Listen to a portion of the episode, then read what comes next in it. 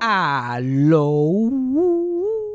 Bienvenidos a Eso fue Sarcasmo. Estamos aquí en las esquelas, porque esto es, se está muriendo todo el mundo. So, antes de empezar el episodio, quiero recordarles que nos pueden apoyar a través de Anchor Listener Support. Que siempre está ahí. El link está en, el, en la descripción del podcast. También está en mi bio en Instagram, que es Fabián Castillo PR. También, si me quieres apoyar por ATH Móvil, lo puedes hacer a través del 407-624-7064. O por a través de PayPal, que mi PayPal es fabianjavier94 arroba gmail.com.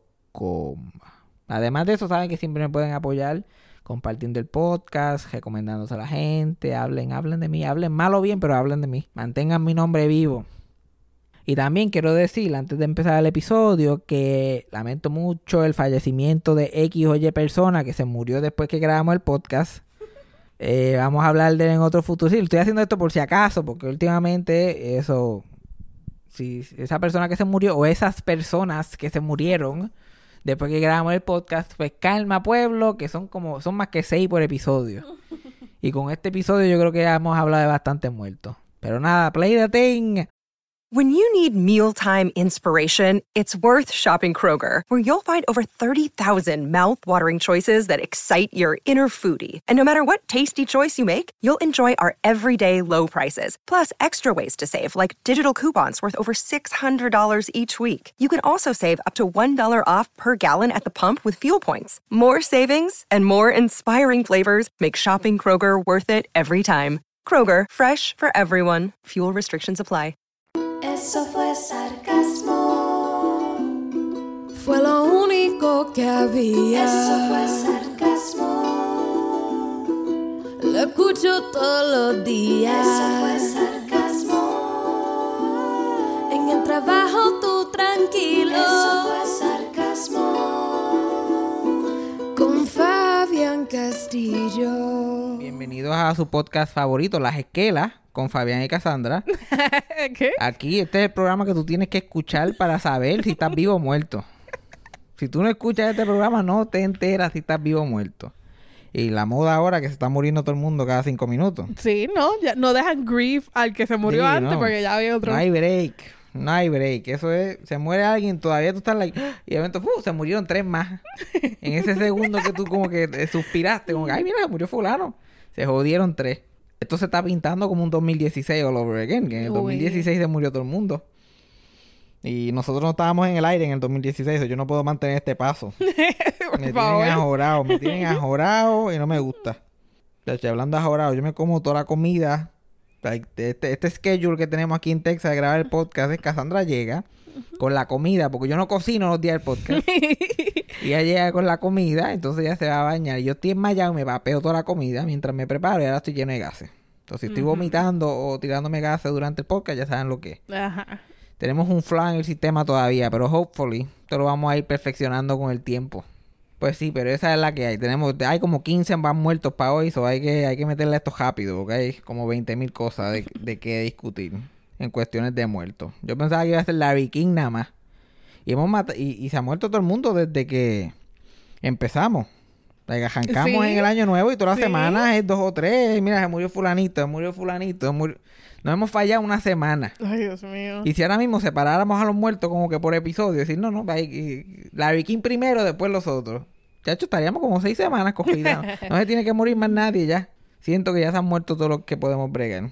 Oh, by the way, tengo update sobre mi abuela Socojo. Oh. Ya por fin vacunada, está como yo-yo. Mm, vacuna. Se tiró su primer shot.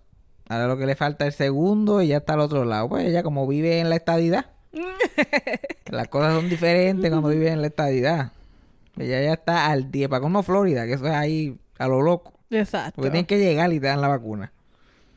Pero por lo menos ellos eran, estaban al garete con, los con las máscaras y con toda la mierda y los casos dispararon. Pero por lo menos estar al garete con la vacuna implica que cualquiera que lo quiera se la puede poner. Ujú, Exacto, algo positivo. Por lo menos, el, el algaretismo de Florida por fin está dejando cosas positivas.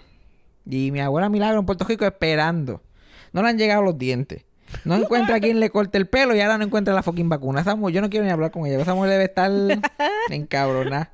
Están dejando a mí aquí que me pudra. Esta gente, que me pudra yo aquí. En ceja. Ay, bendito. Pero como a ella le ha venido bien el, la mierda esta, como que la pandemia la ha venido como que bien, porque ahora todo el mundo está cerca de ella y ahí ella está como que en su burbuja. Ay, pero cada jato gente quiere, ir- como ella es la, ella es la diva, es que todo el mundo la quiere ir a ver, ese es el problema, hay que, que los visitantes hay que mantenerlos atrás, vamos a tener que poner una pantalla allí en el bajanco con un mensaje de ella, como que ahora no te podemos atender por la situación de la pandemia, pero pronto, tan pronto me encuentren dos vacunas, volveremos otra vez. Porque la gente, ¿no? La gente hace fila. Bendito, ya es que ya tú sabes, ya es la celebridad de allí. Sí, y mi abuela ya, y mi abuela ya está cansada de tener que negar a su público. Ay, que eso es para el ego, duele. Sí, eso, eso, mi mamá y mi tía tienen que estar cajados leyéndole la, la cartilla y no le abran la puerta desde afuera y con la mascarilla. Entonces mi abuela Milagro ya tiene las destrezas motoras de mayonesa ya. So, cada vez que le dicen ponte la mascarilla, la mascarilla termina de pantalla, se la ponen encima de los ojos. Y nena, ponte la y, yo, yo sé, yo me la pongo y se la ponen en el pelo de banda. like. Yo no sé por qué, es, es como que una combinación de destrezas motoras con la edad se va y estar ciega, pues ya no sabe para dónde coge, pone la mascarilla. Eso. Coge para cualquier lado menos para la nariz y la boca. Of course. Pero por eso le decimos, mira, mejor cierra la puerta, cierra la puerta. Pero rápido viene, viene Catalino, o viene Pepe, o viene este Mirol, y rápido, ay, nene, y abre la puerta y se jodió la cosa. Ya, eh. Pero, allá ella, ella, como dice que no se piensa morir todavía. She's sticking by it. No, muchacho, eso es la, la promesa más grande que ha cumplido en su vida. Yo como no me pienso, no le puedes hablar nada de cuando se va a morir. Porque yo como no me pienso morir todavía, pues hablen ustedes ahí. Olvídense de, de qué va a hacer con las cosas de ella, como, cuáles son sus planes fúnebres. Cada vez que le preguntan algo diferente. No, yo quiero que me cremen. No, yo quiero que me velen. Yo quiero que no hagan velorio, no hagan nada. Yo quiero que hagan mucho. No, yo quiero que... El día que se muera van a haber 20 personas con 20 planes diferentes. Pero aparte de eso, tuvimos una semanita bastante relax, bastante chilling, la semana de cumpleaños de, de Cassandra. Fue bien nice, fue bien nice. Y que allá en el banco le dan, le regalan cosas, los clientes le dan chaya, parece que está lavando dinero ahí. Porque Eso, eso no es como que normal. Ella, ay, mira, un cliente ahí, bueno, espero que esté lavando dinero, porque si no, "Mira, un cliente ahí me dio 100 pesos para mi cumpleaños. Sí. Chacho, ni, ni yo a las que me compran nuts, ni yo o a las que le compro nuts. Es que yo lo veo como, lo veo tanto como negocio mío que ya se me confunde. My nudes. No, Sí. pero eh, es que yo soy buena con ellos. Yo voy above and beyond. No me imagino. Me imagino. Mister Simpática, siempre. El pro- y la pasamos bien, pero el problema que yo encuentro con Cassandra, que yo no sé, yo siento que ella me está gaslighting. Este es el término nuevo. Ella está gaslighting me todo el tiempo de que yo estoy insoportable. Te, pones insoportable. Yo literal, yo siento que no estoy haciendo nada. Digo un comentario y dices, tú estás insoportable. Ya empezaste, estás insoportable. y yo, yo solamente existiendo en el mundo. Yo, ¿pero qué? ¿Qué hice ahora? Like, a ti como que te molesta que yo esté como que equivocado. Like, la mayoría de las cosas que yo digo no son ni correctas, pero ella no puede ni manejarlo. No, no, no, es que te voy... Mira, el ejemplo más simple es cuando estábamos comiendo en, en Charlie's Ajá. la segunda vez. Y yo dije, ay, esta vez nos echaron menos papas y tú no. No, a mí yo creo que a mí me echaron eh, la misma cantidad de papas que el otro lado. Y yo como que, en serio, yo ahí con tres papas y tú ahí, no, no. Pues, pero eso simplemente no sé. Yo, sí- yo sentí que me habían dado pocas papas en el otro, pero no lo dije nada. Y ahora que tú dijiste, ah, no, en- cuando volvimos la segunda vez, mira, me echaron pocas papas. Y yo dije, las miré y vi más de la otra vez. Yo, fíjate, esta vez me echaron más que las que me echaron ayer. Yo no, tengo ninguna agenda. No es ningún- yo sé que eso suena milagrístico, de qué decir. Porque lo- eh, la milagro siempre va a lo contrario de lo que alguien dice. Ajá. Pero no era nada, no tenía ninguna agenda. Yo como que yo miré y I as I see it. Yo veo tres papas más que ayer. Entonces yo estaba así, todo era lo contrario. Todo. Como mi- cuando yo era chiquito, mi madre me decía, este nene tiene un comentario para todo. Es- eso, es, el- eso, es, eso es ser insoportable. ¿Eh? Soy insoportable de ser yo mismo, quien he sido desde que nací. Un comentario. Tocó las maestras. Es que tú tienes un comentario para todo. Sí, pues, mi mamá como era maestra ya sabía, sabía, eh, encontró ese potencial en mí de temprana edad. Yo no sé, ¿será que yo no puedo hacer las cosas en silencio? Cuando estoy con gente así que, que me gusta hablar. Y eso es lo que me causa ser insoportable. Porque la mayoría de las veces yo estoy moviendo la lengua solamente por moverla. Y esta que esta es como, esta es como un monk. Esta pues, puede estar en silencio una hora y media cómoda. Y no dice ni esta boca es mía. Y yo estoy ahí like, ¿Con, ¿Con quién tú hablas cuando estás? Bueno, es que tú hablas mucho por teléfono. Y hablo por teléfono todo el fucking día. No, yo... A veces picheo llamadas, ya, ya yo estoy que picheo llamadas, porque si no me vuelven loco. No, yo no. Yo necesito estar hablando, necesito estar moviéndola. Entonces íbamos en silencio así y, y yo estoy haciendo un podcast, un podcast que no es ni interesante para nadie, pero yo estoy like, no, porque una vez bla, bla, en el cajo y casando like. Ustedes se creen que es aquí nada más. Guiando el cajo, pues cambiando la música, cantando la música mientras yo hablo. Normaleo. Normaleo. Entonces yo digo algo o le hago una pregunta y dime, tú estás insoportable, No, estás no. insoportable. Mira, escucha esta pendeja. Y yo, yo no, yo puedo reconocer que esto es algo insoportable en mí. De que a mí me gusta que me presten atención, sea positiva o negativa.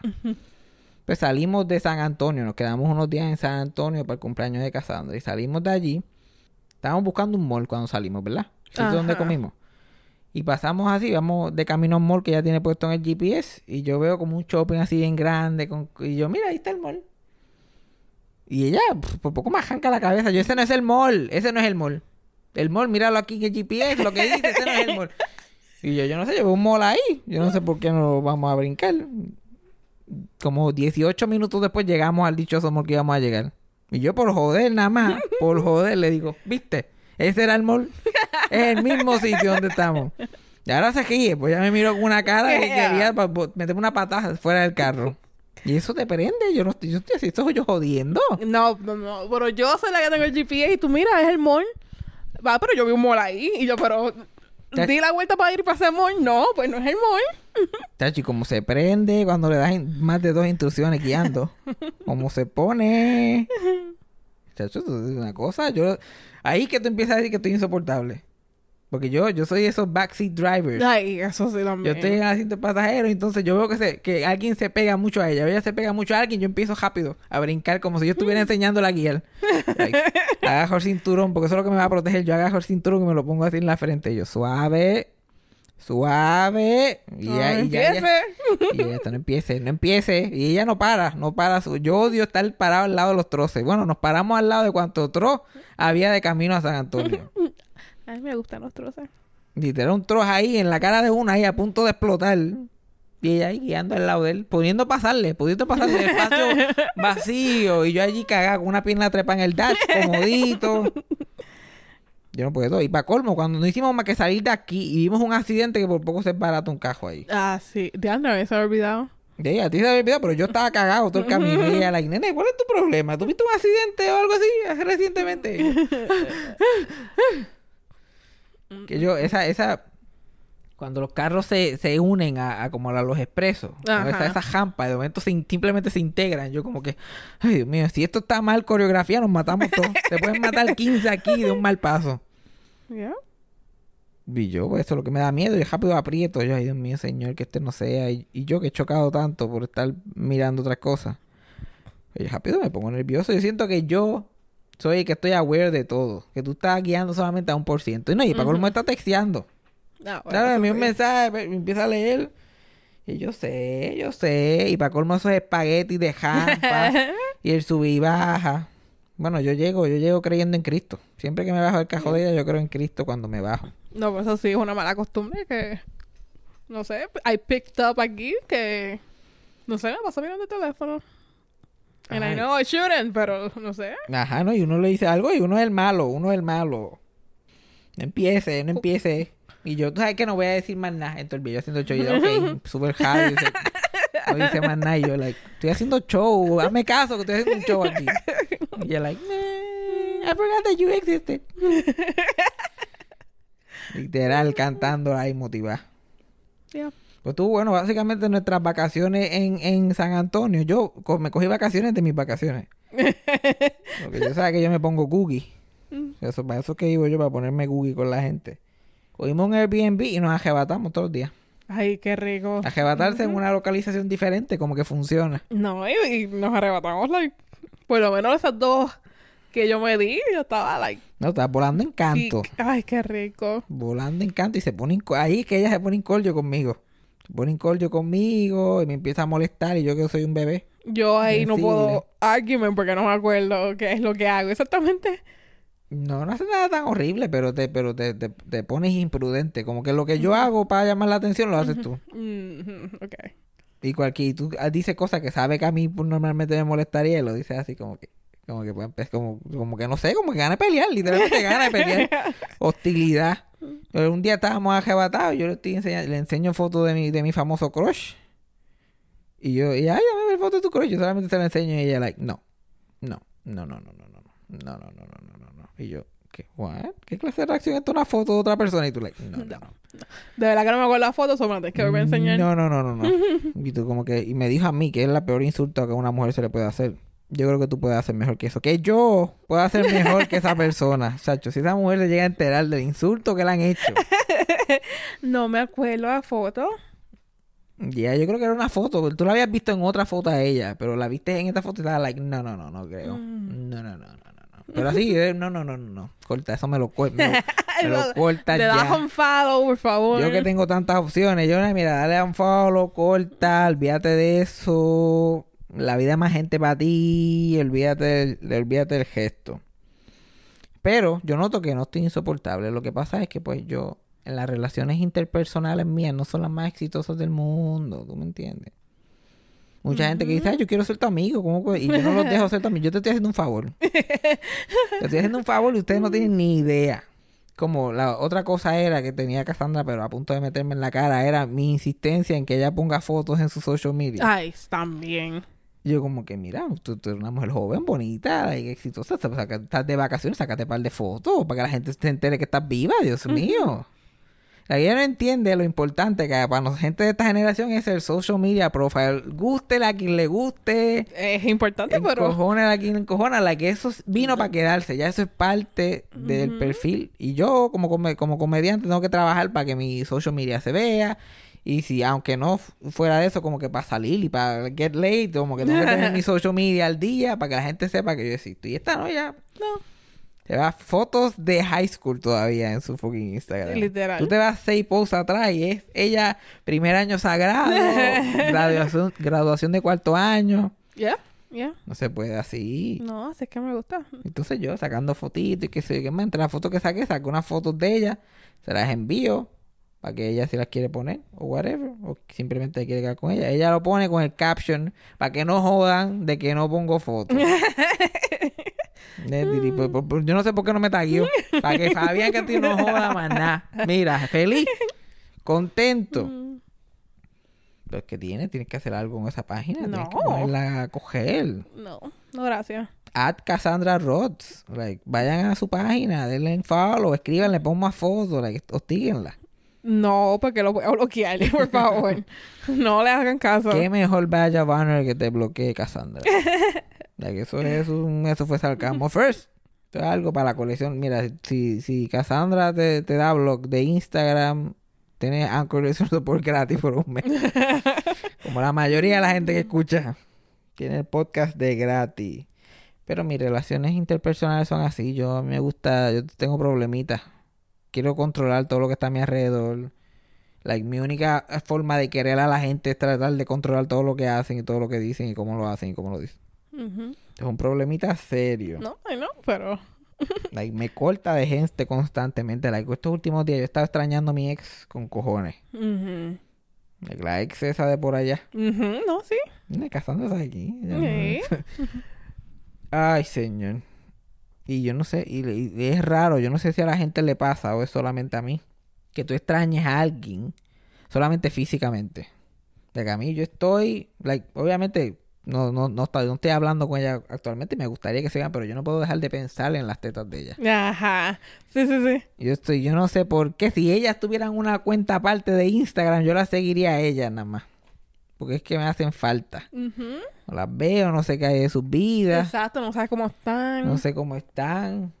Y es bien malo, es bien malo, de verdad, que se ha convertido en un problema. Y decir, wow, solamente por ver esas tetas otra vez. Verlas nada más, de saber que están bien, que están vivas, Que están vivas. pero no. Y eso todo, y, y todo eso es culpa de, de mi, de mi, de mi forma de bregar con otra gente. Like, ella y yo nos dejamos hace mil años atrás, pero siempre hemos sido close, de amistad. Hemos seguido siendo close y qué sé yo. Pero siempre hay problemas porque a ella le gusta controlar a la gente de la, misma forma que yo. Y como que chocamos en, en eso. Y, y entonces ella es como el main character de su vida. Yo soy el main character de la mía. Y eso como que no. no, no es un crossover. sea, eso no cuadra bien.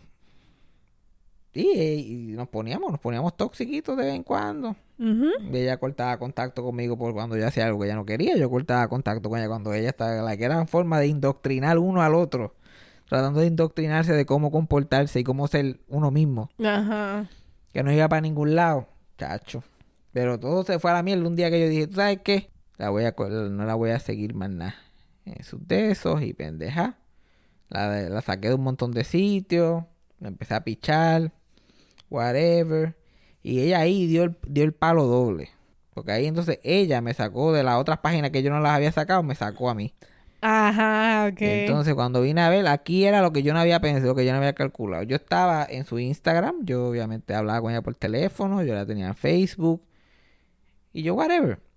Pero también estaba en su Finsta, que para la gente que no sabe qué Finsta, es una cuenta de Instagram alterna que tú haces, que tú, pues, es más gente más cercana a ti, te puedes ir un poquito más al garete, no tienes que preocupar. Pones gente que confías en ellos y te puedes tirar más al garete, whatever. Y en sus close friends, que también tú puedes poner close friends ahí. Ella tenía como 400 y pico de close friends, pero...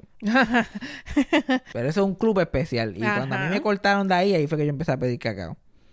Ahí fue que, que sumé dos y dos. Yo, ah, porque en los close friends y en el Finsta yo veía las tetas de ella bastante frecuentemente. Ujú. Ya al cortarse ¿Te eso, se jodió. Me corté las patas yo mismo. Me, yo mismo me corté las tetas. Yo mismo. Suena como una, un divorcio. Te quitaron los nenes. Te me los quitaron las quitaron, nenas. me los quitaron. La, la pobre Roberta y Jeremías. como yo les llamaba. Ah, aunque Roberta, Roberta tenía problemitas, ¿no? no eh, ya había necesitaba que darle más espacio. Robertita era la the droopy one. Ajá. Pero pues yo la quería igual. Sí, eso yo entiendo. ¿Y cómo fue que le puso al otro? Jeremías. Jeremías y Jeremías, pero Jeremías iba a ser atleta. Jeremías se veía que tenía. Él tenía el pezón of the tiger, if you know what I mean. Tú sabes, se, le, se le veía, se le veía que iba grandes cosas para él. Chacho, Dios lo tenga donde no se moje. No. Próximo que se murió es Larry King, el gran Larry King, que a mí se me dolió. Me dolió. Al principio era como que, pues, otro más que se muere, ¿qué le vamos a hacer? Se murió de COVID para colmo ahí. Bendito. El mismo día que yo, yo se puso la vacuna. Parece Uh. mentira. Parece mentira que, la, que yo, yo voy tuvo acceso a la vacuna y Larry King no. Dang, the irony. Y yo estoy like, pues, Larry King ya era un viejo chocho, ¿qué le vamos a hacer? Ujú. Pero en estos días me he puesto a ver videos de él otra vez y, y, y cosas de, de Larry King, chacho. y Me giro tanto que yo de diablo, ese tipo estaba cabrón. Lo que pasa es que él estaba tan hecho canto ya Sí. que no era el mismo. Like, una cosa que me tenía a mí preocupada Larry King es que no se retiraba. Seguía haciendo su programa de televisión. Por más- lo hospitalizaban por ocho meses y después volvía y seguía haciendo el show y es como que no tenía voz. Parecía un espantapájaro. Más de lo que parecía toda la vida. Exacto. Una cosa espanto. Y haciéndolo desde la casa, con unos ring lights ahí, la literal, como esto que tenemos aquí puesto. like, esa misma mierda. Y él, ahí, ajé. Like, ya con un ojo cerrado, el otro abierto. Yo, like, mijo, vete para tu casa ya. O por lo menos haz un podcast que no te tengan que ver la cara. Es, de- es demasiado. Pero finalmente se murió.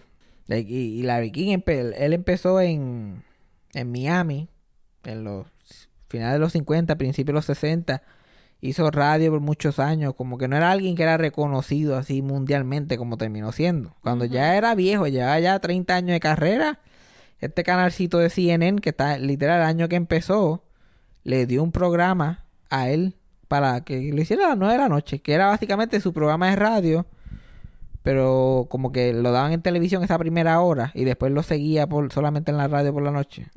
Una- era algo public access, básicamente. Eh, Vamos, a- tenemos que poner algo a esta hora, ponemos a este tipo y nos libramos. No hay que poner mucho budget, solamente él entrevistando gente y cogiendo llamadas. Y ahí fue que empezó el Larry King Live en el 85. Y se acabó en el, en el 2010. Tuvo 25 años ahí. Ahí, ahí fue que le metió. Ahí fue que le metió la pepa, de verdad, que la gente empezó a conocerlo y empezó a entrevistar a todo el mundo. Entonces, él, él era un show de entrevistas, pero como era en vivo, si algo, una noticia rompía o qué sé yo, pues rompía, que vamos para tal reportero, vamos para aquí, vamos para allá. Y la gente lo empezó a ver como alguien bien serio, una figura bien seria en los medios y eso, pero en verdad era un charlatán, un tipo que se había metido en radio más que para las mujeres, básicamente. Like, él no estaba muy pendiente a nada. No le importaba mucho, pero le gustaba, le gustaba hacer radio, pero tampoco era que era un reportero, decirte para cojones. A él le, le gustaba como que el show business estaba alrededor. Ajá. Y sí. tenía una eterna curiosidad con la gente. Y la gente se sentaba con él porque él hacía preguntas y hacía las preguntas que nadie se atrevía a hacer. Pero la diferencia era que si tú le dabas cualquier contestación que es claramente bullshit, él, él iba a seguir con otra pregunta y no te iba a, a cuestionar. O sea, la gente se sentaba con él y decía, este no me va, este no me va a joder mucho.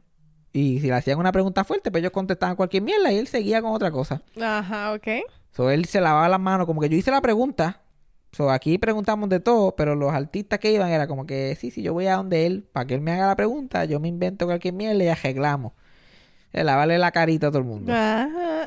Oh. like, él era una, la última persona en entrevistar a Frank Sinatra. Y uno de los pocos que lo entrevistaba co- eh, constantemente era él. Que Frank Sinatra odiaba hablar con, todo- con, con casi todo el mundo. Y él le preguntaba a Frank Sinatra, like, ¿tú, tú estás involucrado con eso de la mafia? Like, ¿Tú crees en toda esa gente? Like, que, que tú estás ahí involucrado, hay un caso por ahí. Y Frank Sinatra decía cualquier mierda, like, nah, eso es embuste, eso es la gente exagerando. ¿Sabes que la gente se inventa cosas? Y él la vio, ah, ok, y eso ya es todo. Venía alguien que, que se le había pegado a la mujer, like, ¿tú se lo pegaste a tu mujer like, con otro hombre? No. Y él, like, no, eso fue que la- había una ventana abierta y de momento tiraron un hombre nu a mi cuarto. Y no sé qué pasó ahí. Y la vi, like, ok, vamos a coger una llamada. Fulanito de Arkansas, you're on the air, pap. Y así fue que él podía conseguir a quien sea. Mm, ok. Yo primero soy aware de Larry King por su show en CNN. Porque al principio que cogimos cable en mi casa, mi mamá que tenía el televisor prendía- prendido todo el día y lo tenía en, la- en CNN todo el día puesto. Entonces, por la noche, de momento yo este viejo jorobado. Ya esto hace ya como 20 años atrás, pues, jorobado, con los espejuelos enormes, el pelito así para atrás, hablando mierda con la gente y yo lo miro así, pero, pero era de noticias mayormente. Y de momento yo miro, de vez en cuando trae un artista. Y ya de, ya de chiquito yo estaba like, uh, déjame ver qué está pasando aquí. Y ahí fue que ya aprendí, ahí fue que yo conocí a muchos esos artistas viejos que después me empezaron a gustar. Like, poco a poco, viendo el show de Larry King, ahí yo veía, de, de momento veía a Dan Rickles, de momento veía a Regis Philbin, todos estos viejos que ahora todos, oficialmente todos están muertos. Y este, ahí fue más o menos que yo fui desarrollando. Y Larry King era un charlatán, el cabrón sabía contar historias, like, buenas. Like, yo le conté a, a Cassandra una historia de Larry King. Oh my Cuando estábamos arrebatados, que fue una bueno, la voy a- vamos a repetirla. Cassandra no se va a reír porque ya la ha escuchado, pero esta historia está buena. Es una historia cuando Larry King y él, y él hizo hasta stand-up más tarde en su carrera. Le gustaba tanto contar sus historias de su vida. Y, y las contaba tan bien que las convirtió como en rutinas. Y hizo, cuando se retiró de CNN, hizo una girita de stand-up por un par de años. Esta es la historia de él y unos muchachitos que estudiaban con él en la escuela. Esto es Larry King Kids. Básicamente. Exacto. Este es el Junior. Imagínatelo con los espejuelitos y los suspenders, pero chiquitos. Pero un nene en escuela intermedia. Pues imagínate, él estaba en la escuela intermedia en los, en los años 30, hay que hace mil años atrás. Hace casi 100 ya. Uh, Y este, él estaba en la escuela y un nene que estudiaba con él, que le decían mapo, literalmente porque su pelo era como un mapo, este, no va a la escuela. No va a la escuela ese día. Y cuando ellos esto- están caminando para atrás de la escuela, esto es una escuela en Brooklyn, entonces que ellos caminan de la escuela a sus apartamentitos, ven en el, en el stoop del, del apartment building donde vive Mapo, hay un nene sentado ahí. Y todos los nenes del salón van donde él, ay, ¿quién tú eres? ¿Y qué sé yo qué más? No, yo soy el primo de Mapo. Yo estoy aquí sentado, yo soy el único familiar que él tiene por aquí. Y estoy vivo en New Jersey. Yo vine de New Jersey aquí a esperar que alguien que lo conociera pasara. La que estarán las comunicaciones de, Sí. de antes. Para decirle que Mapo, como tiene este tuberculosis. tuberculosis. Como pues como tiene tuberculosis, se lo llevan para Arizona para curarlo. Y no vuelven el resto del semestre. Y yo le digo, ah, ok, nosotros se lo decimos a los maestros, nosotros estudiamos con Mapo. Y él se va. Y de momento ellos van caminando así. Y un amigo de Larry le dice a Larry, mira, tengo una idea cabrona. ¿Por qué no decimos que Mapo se murió? Sino que Mapo se murió, que conectamos chavos, tú sabes, para la corona y para las flores y qué sé yo qué más. Y, obviamente nos quedamos con los chavos, hacemos como 200 pesos, que para ese tiempo eran como 10 mil. Y la verdad, nada, tú eres loco, cabrón, no vamos a hacer eso nada. Y dale, cabrón, dale, mañana llevamos allí a hacer. Santa con ellos eran como tres o cuatro. Siguieron este, convenciéndose, al otro día fueron y dijeron a la maestra, mira, se murió Mapo. Y recolectaron chavos, hicieron los 200 pesos. Y ellos, uff, gozando. gozando con sus 200 pesos. De momento el director los llama a los involucrados con eso a la oficina y se jodió la pendeja. Se jodió la pendeja, nos cogieron.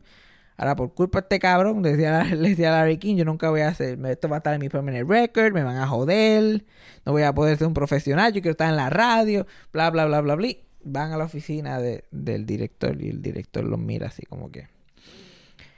Viene un reportero del New York Times, porque están haciendo un reportaje de los mejores estudiantes del país. Ustedes, ustedes cuatro han demostrado ser de los mejores que tiene esta escuela, con lo que han hecho con Mapo, que Mapo murió ustedes recolectaron el dinero, se lo dieron a su familia, hicieron la corona, bla, bla, bla. Ustedes son el mejor ejemplo de lo bueno que son los estudiantes en este país y yo quiero que ustedes estén para hacerle ese, para cuando el New York Times Reporter venga. Y ellos están like, anda para el carajo. Y Larry King decía como que hubiéramos parado ahí. Ese era el momento para decirle que Mapo estaba vivo. Pero no, por alguna razón se quedaron callados. Y él como que, mira, esto es lo que vamos a hacer. Vamos a hacer una asamblea para recordar a Mapo. Y vamos a hacerla en la cancha. Y ustedes tres van a estar allí presentando el premio Mapo a un estudiante que se destaca en la escuela. Al mejor estudiante de la escuela le vamos a dar el premio Mapo en honor a Mapo y vamos a poner una estatua de Mapo al frente de la escuela.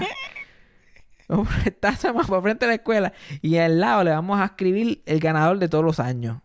Año por año, fulanito, fulanito, así por eternidad. Chacho, Larry King salió de ahí cagado, anda, para el carajo, así que esto se jodió. Viene el New York Times a hacer esta mierda, le van a poner una estatua de mapa. Tú has ido, it's gone too far, no podemos. Y el amigo como que tranquilízate, relájate, escúchame. Ya, los, ya gastamos los chavos, vamos a empezar por ahí. Segundo, ok, en algún punto esa estatua like, va a ser importante porque algún día Mapo se va a morir. Y cuando Mapo se muera de verdad, pues ya la estatua está puesta, relájate, cógelo suave. No dicen nada, van a la actividad. Están allí los tres con el ganador del premio, el Mapo Award de excelencia. y el director y el New York Times y el sitio lleno, la asamblea completa. La asamblea completa. ¿Y quién regresa de Arizona a hacer su triumphant debut en la escuela de regreso? Mapo. Yo me muero. Y Larry King dice que habían dos formas de entrar a la escuela. Habían como una cortinita así por la cafetería, calladito, que no es, o las dos puertas principales de la cancha donde la asamblea se estaba haciendo. Y adivina por cuál entró Mapo. dos puertas enormes hacia al lado de la tarima, que todo el mundo en la asamblea puede ver claramente. Y abre el pan, pan. Y Mapo no era el hombre más brillante del mundo. Pero él sabía lo que significaba RIP Ma- Mapo en el, en el letrero enorme. Y le dio un ataque ahí cuando, cuando vio su nombre ahí que se había muerto y él ni se había enterado. Tipo. Y todo el mundo en la tarima, el director está a punto de explotar una vena. El nene que se ganó el premio del Mapa Award está como que yo me gano el premio todavía, ya le está preguntando el director. Y el amigo de Larry King se para en el micrófono y le dice, Go home, Mapo, you're dead. You're dead, Mapo, go home. Y Mapo sale cogiendo, confundido. ¿Tú te imaginas llegar a tu escuela y a rest in peace, Fabián? Como en la, lo narcisista que yo soy, yo me lo gozo, yo me escondo. Yo me escondo a ver qué dice la gente. El primero que me pele ahí, que yo, no, él no era un hombre perfecto. ¿Que no qué? ¿Que no qué? Ay, Dios. Y esa era una de muchas. Él también, tanto que hablaba de, de Frank Sinatra con sus conexiones en la mafia, él tenía conexiones en la mafia también. Si él empezó a trabajar en Miami en esa época, que eso era, la que eso lo controlaba toda la mafia. La mafia italiana y la mafia judía. Y él hacía este quinceañeros de la hija del matón más grande de Miami. Él era el, el- el host del, del quinceañero, de la fiesta o de la boda. Y él hacía par de cosas. Y este, y ellos le, le a veces, ¿sabes? Le decían, mira, cualquier cosa. Alguna vez él salió de una fiesta, algo que estaban haciendo para jóvenes italianos, una, una caridad que eso era un lavado de dinero probablemente. Ajá. Ah, para qué sé yo. Y Larry King fue el host y él va, lo está, este, un tipo que se llamaba Boom Boom. ¿Te imagínate? Mm. Boom Boom lo está llevando al cajo a Larry después de la fiesta de la mafia y toda la pendeja. Y él como que, mira, te debemos un favor, like, esto fue grande lo que nos hiciste, te debemos un favor. Este, y él, sí, sí, dale, no te preocupes, sí, gracias, whatever, se monta en el cajón. No, no, es que a nosotros no nos gusta deber favores. A nosotros no nos gusta deber favores. Y él, like, eh, se supone que te diga que haga algo. Y ellos, sí, va a tener que inventarte algo porque no, a nosotros no nos gusta quedarnos debiendo favores. Ajá. Y le dijo algo que mismo Larry King decía, esto es algo, me acuerdo que se lo estaba diciendo a alguien que lo estaba, que, que lo estaba entrevistando y él le dijo, esto es algo que tú nunca vas a escuchar y como que el público aquí nunca va a escuchar. Me dijo, do you have anybody you don't like?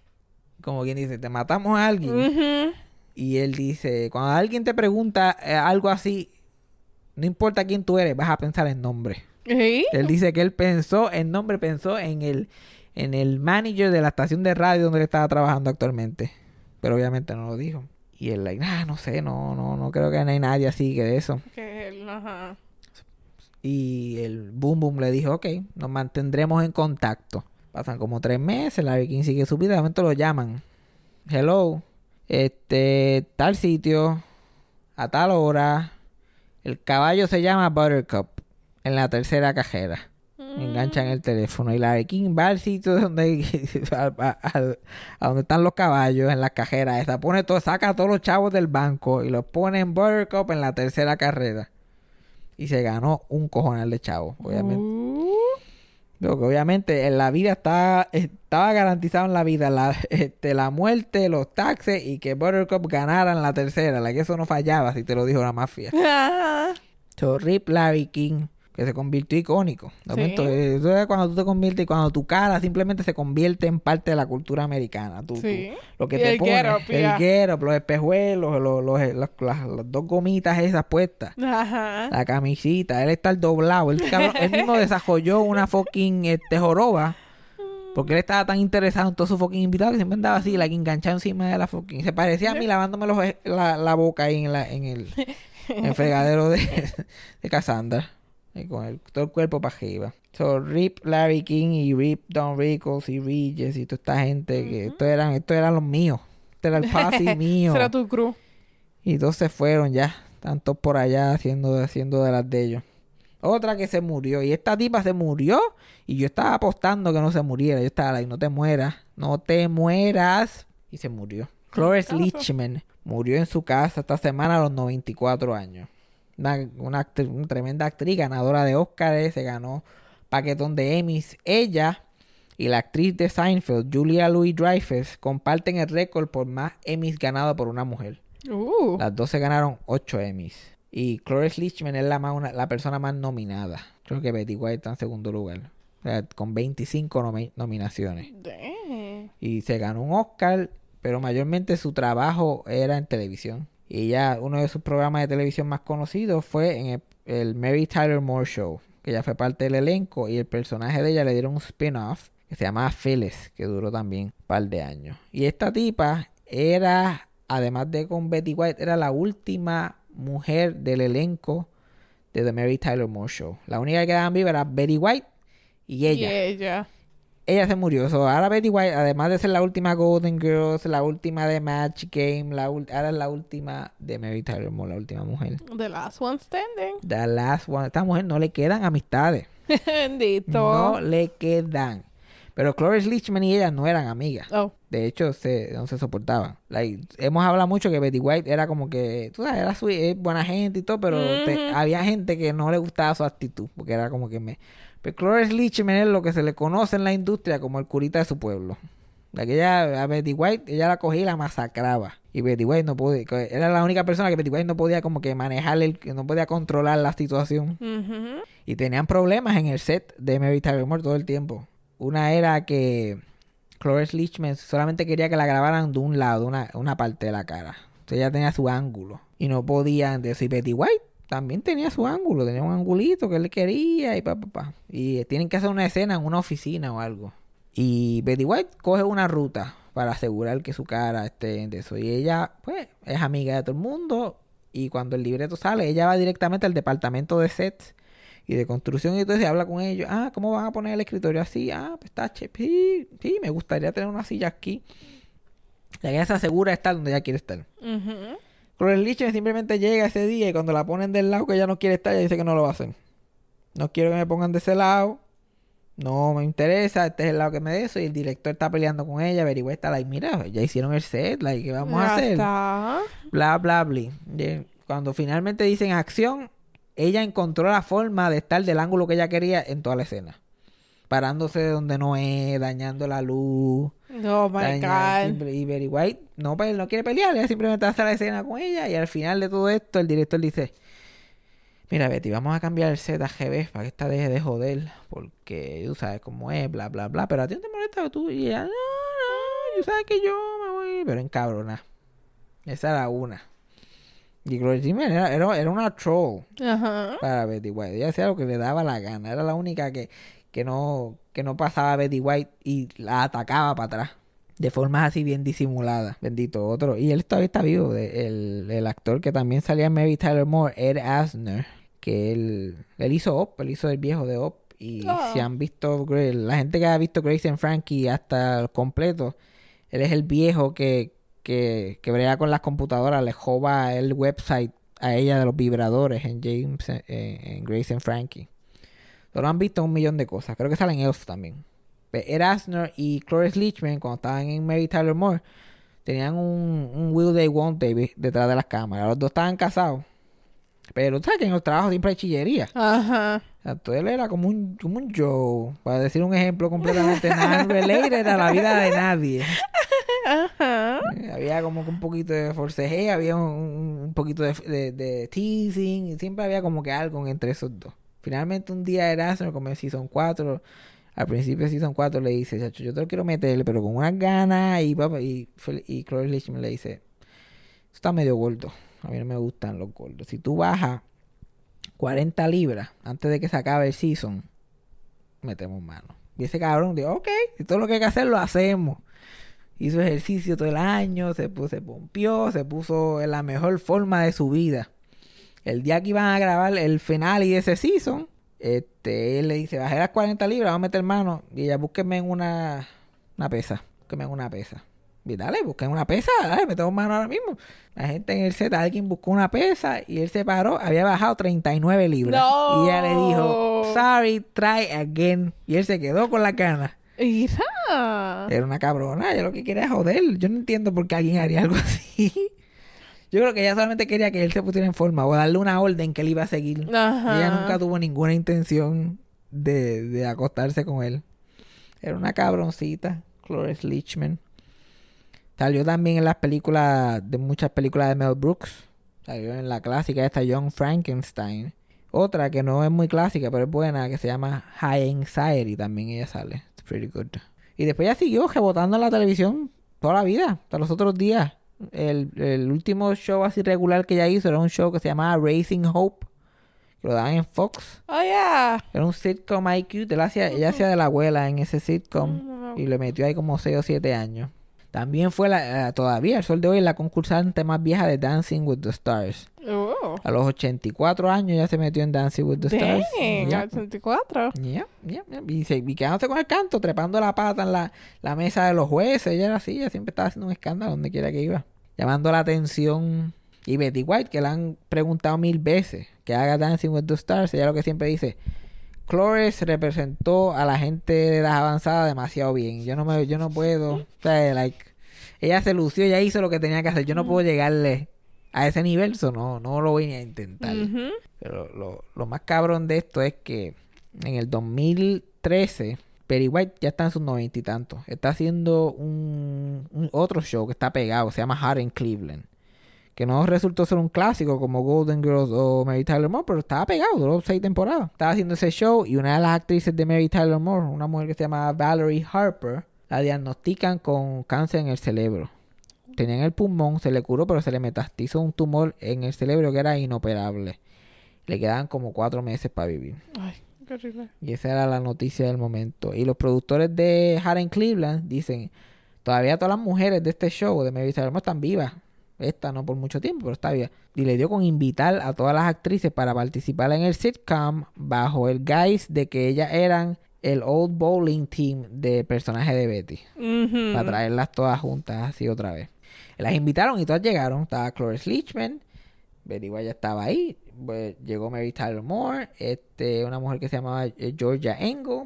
Y, ajá, y Cloris Leachman. Eran todas ellas, todas ellas regresaron. Era la primera vez que estaban juntas en cuarenta y pico de años. Y es obviamente porque piensan que esta mujer pues se va a morir pronto. Cuando llegan y todo el mundo dice que sí y llegan al set, Mary Tyler Moore parece un espantapájaro. Like, está chacanto de cirugías y todo lo que le ha pasado. La diabetes la tiene ciega. Y está disimulando de que no está ciega. So, yo estoy- y las buquean por un montón de entrevistas al elenco de Mary Tyler Moore que va a hacer este show, pa, pa, pa. Y ellos tienen toque que disimular que, que Mary Tyler Moore no está like, a punto de morirse. En, ella también. encanto. Encanto. So, yo tú las ves así todas entrevistando, hablando de la otra que se está muriendo, que se ve entera. Ay, Dios mío. Que tenía. cuando eso tenía como 74 años. Y ya tenía ese cáncer terminal, pero era una mujer de 74 años. Imagínate, una artista se veía nueva. Ujú. Haga como le da la gana. Pues hacen ese episodio y se lo dedican a esta, a esta, a esta tipa, Valerie Harper, bla, bla, bla. Esto fue en el 2013. Y a la tipa le quedan tres meses de vida. No se muere nadie en el 2013. No se muere nadie en el 2014. No se muere ninguna de ellas en el 2015. En el 2016 se muere Mary Tyler Moore. Ah. Después de estar dos años en cama. La que ella, después de eso fue lo último que hizo. Después de eso siguió este ¿sabes? siguió desmejorándose y se jodió. Se muere Mary Tyler Moore a los 80. Acabadito de cumplir casi. Esto fue en el 2016. No se muere nadie en el 2017. No se muere nadie en el 2018. En el 2019, en abril, se muere Georgia Engel. No es la que tenía cáncer en el cerebro. Se muere Georgia Engel a los 70 años. Apenas. Ella era este una Christian Scientist. Ujú. Era persona esta que cree en la ciencia cristiana. Es que eso es una religión. Y ella no creía en doctores ni nada. Entonces ella nunca visitó a un doctor y simplemente un día se murió a los 70 años, sabrá Dios que, te- tenía Ajá. y qué sé yo. Para la gente que quiere saber quién ella, ella hizo Grown Ups 2, hizo de la mamá de Kevin James en Grown Ups 2 recientemente y en One Day at a Time hizo de la monja que odiaba a la mamá, que ellos están en la misma escuela, pero el- el- el- los nenes están en la misma escuela que ella estaba. No sé si te acuerdas No de ese me episodio. acuerdo. Pues ella hace de, de, de la head de este non que odia a, a la protagonista y al novio que tiene que también está en la escuela volunteering para el dance. Ah, ok. Esa sí, vieja, sí. pues esa, esa señora. Ella se murió a los 70 años. Like, White estaba segura que por lo menos se iba a morir primero que esta. También se la dejó a pie. Pues, y entonces después, como en octubre o septiembre o maybe agosto, en esa época, después, meses después que se muere Georgia Engel, por fin Valerie Harper se muere de cáncer en el cerebro a los 80 años exactos. Le dio, la, la- la dieron por muerta a los 74, se murió a los 80 también, ahí ca- acabadito de cumplir. Y yo, la puñeta, White se tiene que morir primero de Cloris Leachman. Porque no puede ser que ella se quede ahí. Y Cloris Leachman seguía trabajando, seguía activa. Estaba en sus 90 y pico igual que Betty White. Yo dije, bueno, puede pasar. Y ahora viene Pues peleó, peleó. se murió ahora en el 2021. O sea, en el 2020 no se murió nadie de ella. 2021 se murió la que quedaba, En aparte de 2020 Betty estaba White. tensión. Tú sabes, Sí. esa tensión. Y era like, ¿quién se va a Betty? Yo esa fue la, ulti- la última competencia de ellas dos. Y aunque no se llevaban muy bien, pues siempre trabajaban juntas. Si alguien llamaba a la otra, whatever, para que fuera a hacer algo, siempre la llamaban. Antes de esa reunión que hicieron del elenco completo, Betty White hizo una película que se llamaba You Again, en el 2010, malísima. Sale Kristen Bell, Sigourney Weaver. Ah, whatever. esa es la que... De Mother-in-Laws. Que los se van a casar y... Ajá, esa misma. Y ella hace de la, ella hace de la abuela de Kristen Bell.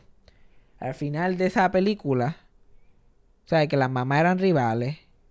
Y después había, había otra rivalidad entre la hermana del que se iba a casar y Kristen Bell. La que había rivalidad de generaciones. Pero al final de la, de la película, Betty White se encuentra con su rival y es Cloris Leachman en un cameo. La gran Cloris Leachman. Ok, ¿quién nos falta que se murió?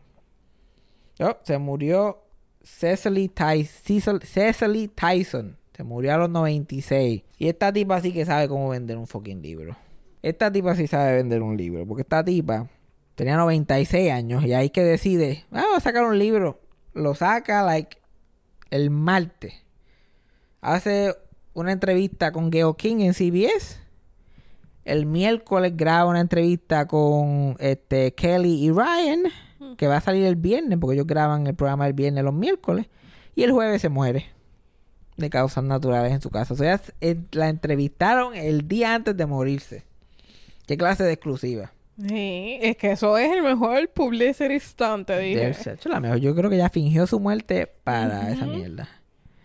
Pero ella es una figura súper importante, especialmente para la, la, la clase actoral así negra de Estados Unidos, porque ella básicamente, ella tuvo una carrera, like her, her way. Nunca, ella es famosa porque ella nunca quiso hacer un personaje que ella pensaba que iba a reflejarse mal en la comunidad negra.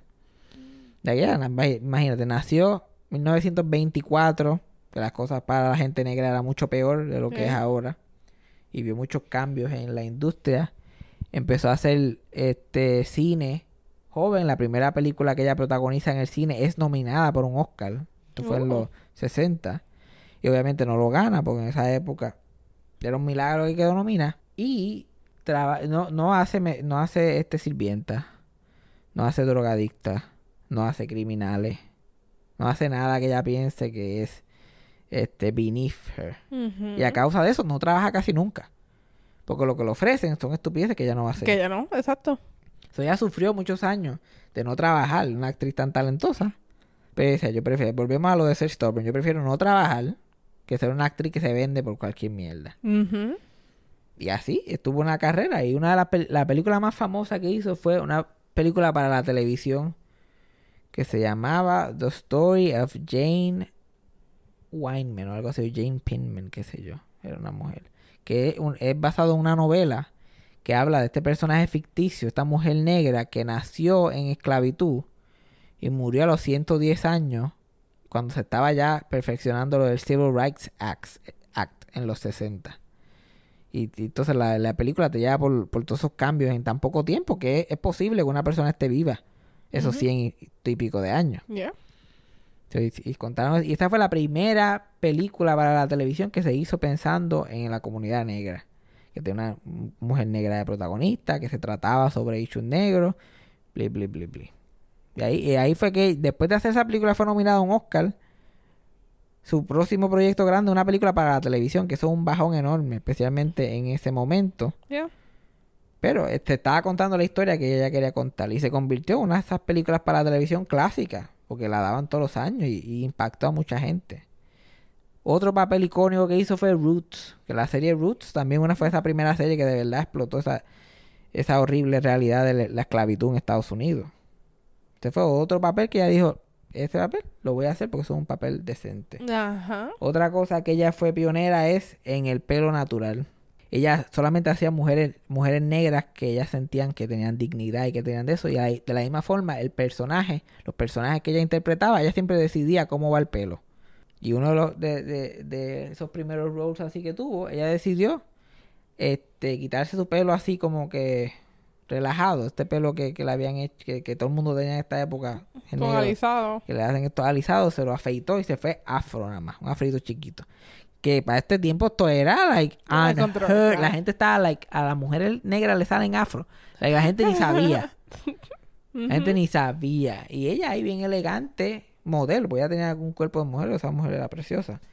Feitadita así con su afrito creciéndole. De ese momento en la historia del- de, de Estados Unidos, en adelante es que las mujeres empiezan a dejar el pelo natural.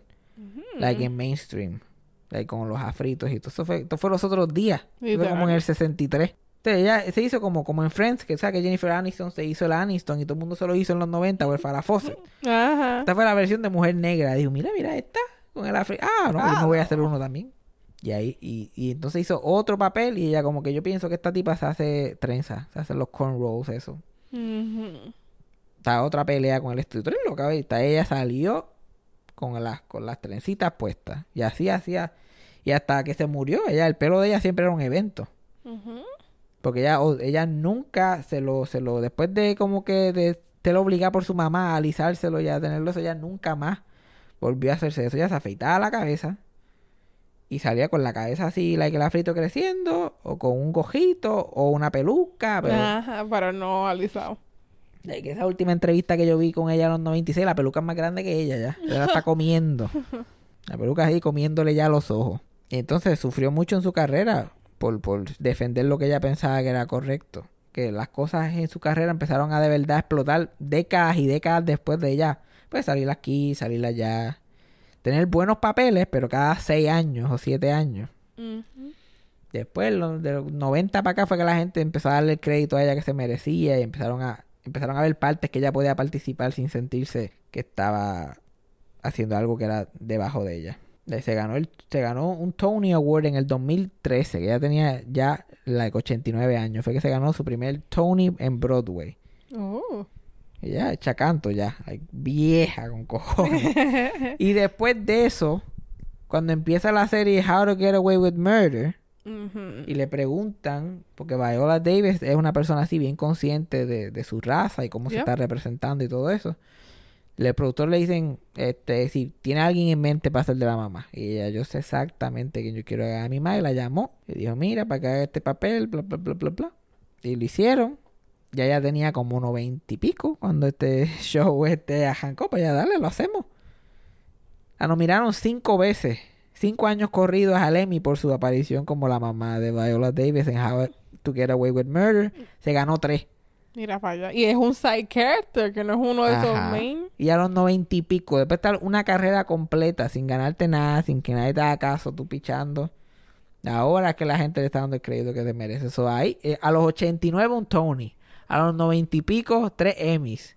Y a los noventa y tantos también le dan un Oscar, un honorary Oscar. El Oscar que no le dieron cuando la nominaron. Se lo dieron por su carrera y por su trayectoria. También hace un noventa y pico. Y hace un noventa y pico Obama le dio el Presidential Medal of Freedom. Por, por su, por su labor. Porque ella... like, a veces no hacer es una forma de hacer. Simplemente decir que no y no prestarte. Porque cuando ella... Ella tenía pocas cosas en su resumen. Pero cuando miró para atrás... ya todo esto sirvió para la causa que yo viví. Es lo que ella decía. Exacto. Y la gente decía, mira, te piensas retirar, te piensas de eso. Y, y ella decía como que, el día que yo piense que lo logré, es el día que me muero. Y el día que empiezo a cagarla.